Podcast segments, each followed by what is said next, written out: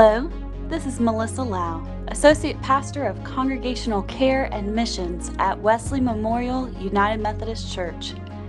Thank you for subscribing to our podcast. Our sermon series for the month of October is based on the book of Matthew. Please jump in and learn along with us as we go on this exciting journey. Thanks again for listening. God bless. Our text for the morning comes from the Old Testament book of Esther, chapter 4, beginning at verse 12. The text says, When they told Mordecai what Esther had said, Mordecai told them to reply to Esther, Do not think that in the king's palace you will escape any more than all the other Jews. For if you keep silence at such a time as this, relief and deliverance will rise for the Jews from another quarter but you and your father's family will perish. Who knows? Perhaps you have come to royal dignity for just such a time as this. Then Esther said in reply to Mordecai, Go, gather all the Jews to be found in Susa, and hold a fast on my behalf, and neither eat nor drink for three days, night or day. I and my maids will also fast as you do. After that, I will go to the king, though it is against the law, and if I perish, I perish, says Esther. This is the word of God. Thanks be to God. The story of Esther in the Old Testament is definitely worthy of a Hollywood blockbuster. Let me just summarize the story a little. We find in the book of Esther that a large Jewish community is residing in the country in the empire of Persia in the fifth century before Christ. But we focus on two particular Jews in that exiled community Mordecai and his orphaned cousin Esther. Mordecai had become an official there in the king's court, but Esther had become a queen there in the king's court. Mordecai refused to bow down to the second in command behind King Xerxes, an evil, wicked man named Haman. Haman manipulated the king because of his anger for Mordecai, because of his anger for the Jewish community, and got King Xerxes to issue a decree that all the Jews in the Persian Empire would be killed. Mordecai discovers this plot. And Mordecai sends word to his cousin, now Queen Esther, telling her to go to the king and make supplication for her people. Esther said that she cannot just waltz in to the king and demand something from the king, and she was very true about that because the penalty was death to approach the king unbidden. But Mordecai said to Esther at this point, Do not think that the king's palace will be a place of escape for you any more than all the other Jews. For if you keep silence at such a time as this, relief and deliverance will rise for the Jews from another quarter, but you and your father's family will perish. Then Mordecai says to Queen Esther, who knows? Perhaps you have come to royal dignity for just such a time as this. Esther relents. She gets her people to fast and pray for three days for her. And then she takes the risk. And it was a risk. You heard her say, If I perish, I perish and she goes in to king, see King Xerxes and she intercedes on behalf of her people. And then the people here in the book of Esther are saved. The book of Esther is a remarkable book in the Hebrew Bible. It's one of only two books in the Bible named after a woman. Here, the book of Esther and the book of Ruth. The book of Esther is also famous because it is the only book in the Bible where the name or the title or a pronoun for God doesn't exist. It does not appear at all in the text. But if you read the whole story of Queen Esther and how she saved her people, even though the word, name, title, or pronoun for God does not exist in the text, you very much sense that God is at work behind the scenes to save his people. God is at work in the life of Queen Esther. I submit to you this morning that God is very much at work in your life, perhaps behind the scenes, perhaps in a way that's unrecognizable to even you and people around you.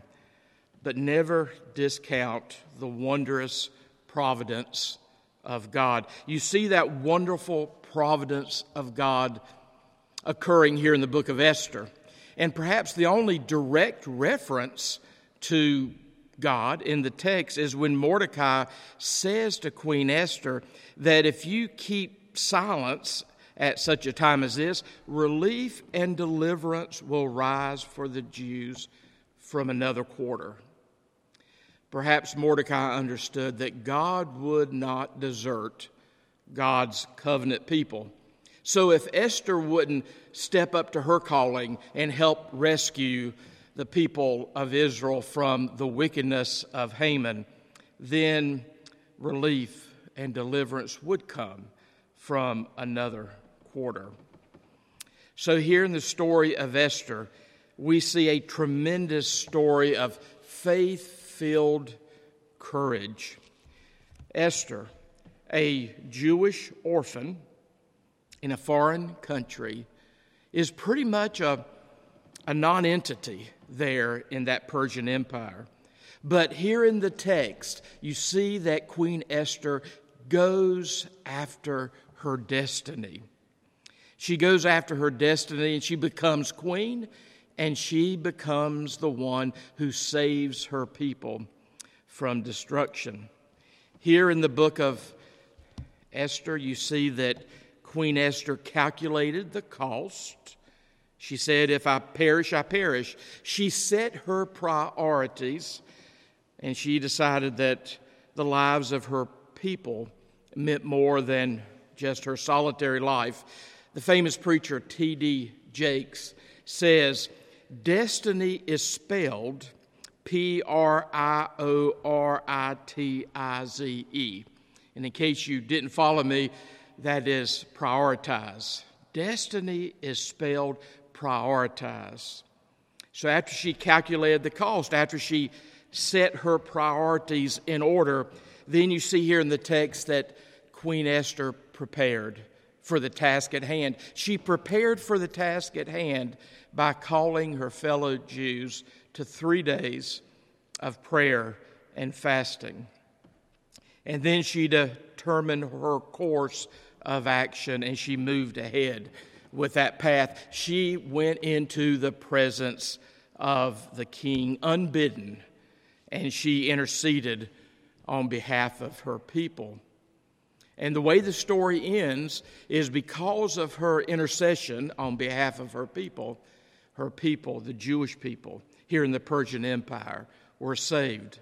And the gallows upon which Mordecai was to be hanged became the gallows upon which wicked Haman was hanged.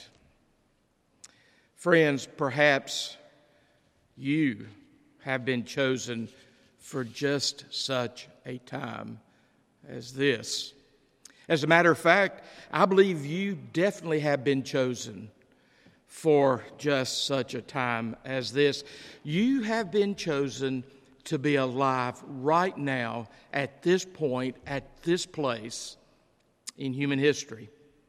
You have been chosen to be living right now in the year 2020 in the midst of a worldwide pandemic, in the midst of great economic hardship, in the midst of great division and contentiousness.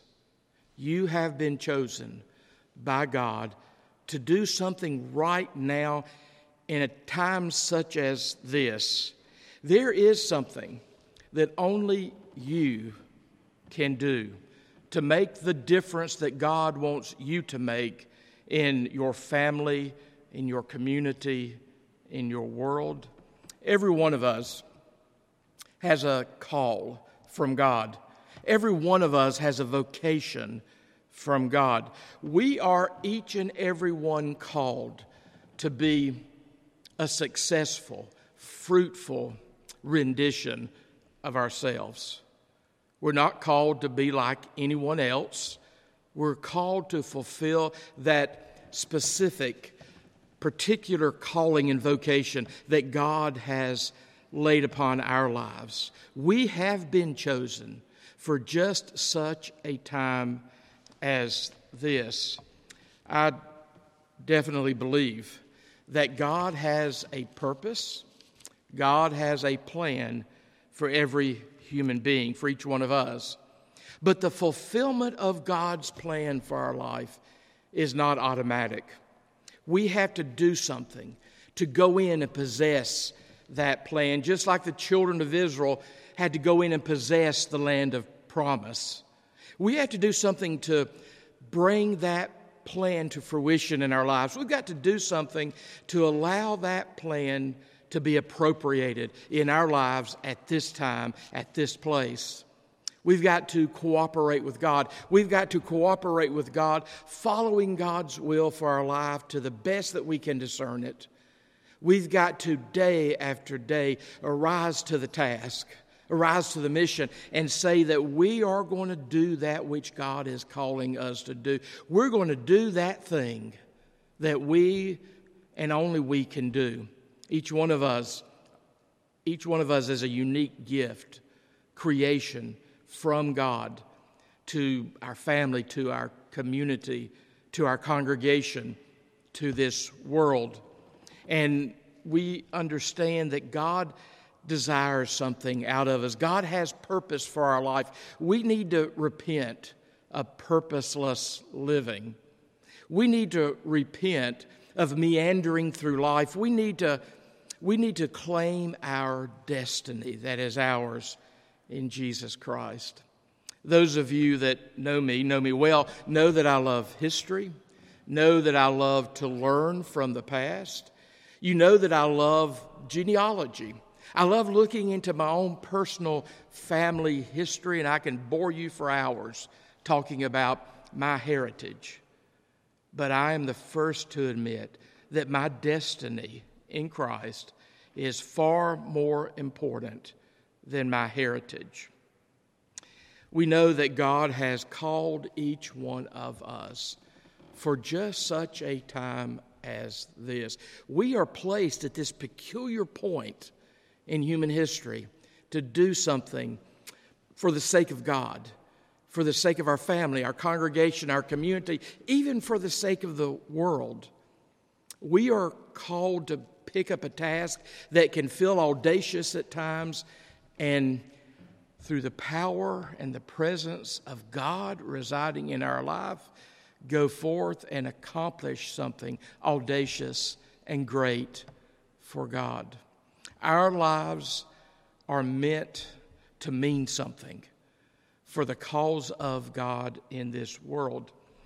God works through us. We know that as we look at the scriptures. We know that God could have chosen many ways to bring about God's purpose in this world, for God to do God's work in this world, but we see that God, in God's sovereign design, has chosen to work through people like you and like me.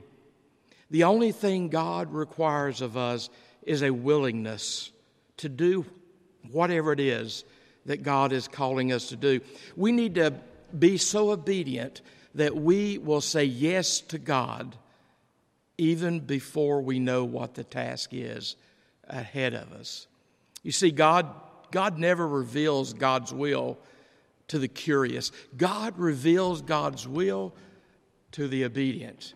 We say yes to God, we say yes to God's will, and then step by step, He leads us along the path, and we become the person that God has created us to be. and we fulfill that unique calling, that unique vocation. Just as Queen Esther had a specific calling for that specific point in time, so do you and I. Throughout the history of God's universe, we see that God uses God's people to do God's work.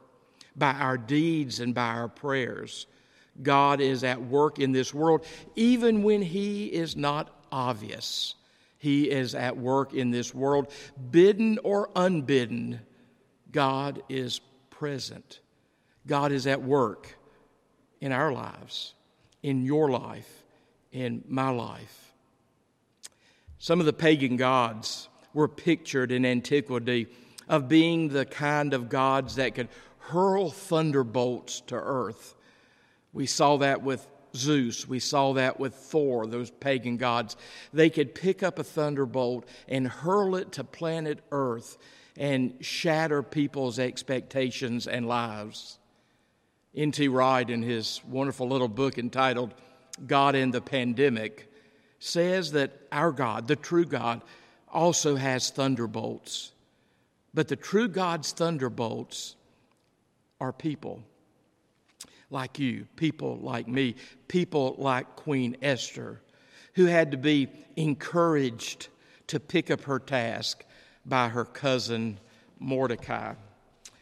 God has invested a great deal in each one of us. God has given us talents. God has given us gifts and grace of the Holy Spirit, not for our own sake, but for the sake of our family, our congregation, our community, our world. We are called to do something for the sake of God, and we need to have ears that are attuned to hear what it is that God is calling us to do. What is it right now, this day, before this day ends, does God have for you to do? God is wooing you, inviting you into a relationship of usefulness for God's purposes here in this world. God has given us so many gifts. God has given each one of us so many resources. Again, not for our own sake, but for the sake of the world around us. God doesn't just want to see how many blessings He can get to us.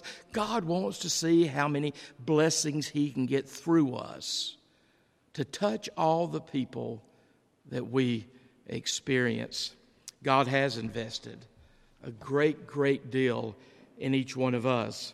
And for all that God has put into us, there is only one thing that God wants to know from us. What will I do with what God has given me? What will you do with, God, with what God has given you? Your life is God's gift to you and to your family and to your congregation and to your community. But what you do with your life is your gift back to God and to all the people that God sends into your life. May we find the courage to hear God calling us to serve in remarkable, sacrificial ways for just such a time